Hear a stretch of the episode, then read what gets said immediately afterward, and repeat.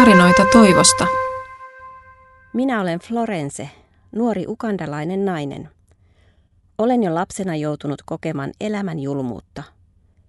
Maatani terrorisoivat sissit kaappasivat minut ja isoveljeni kotoamme. Olin vain yhdeksänvuotias.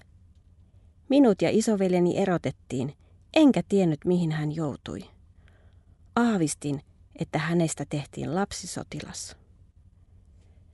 Nuoren ikäni vuoksi minua ei onneksi opetettu tappamaan, enkä joutunut sissien vaimoksi.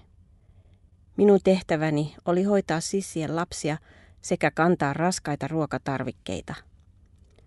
Kolme kuukautta olin vankina, kunnes viimein pääsin pakenemaan. Vasta kotona kuulin, että veljeni oli menehtynyt sissien käsissä. Rakas äitini oli myös kuollut Aitsin runtelemana. Silloin todella kapinoin Jumalaa vastaan.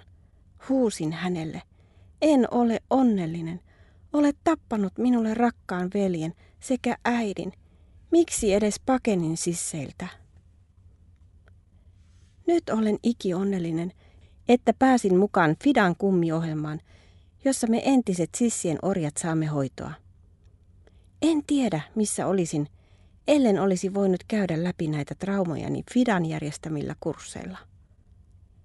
Pääsin käsittelemään tunteitani ja antamaan anteeksi isälleni.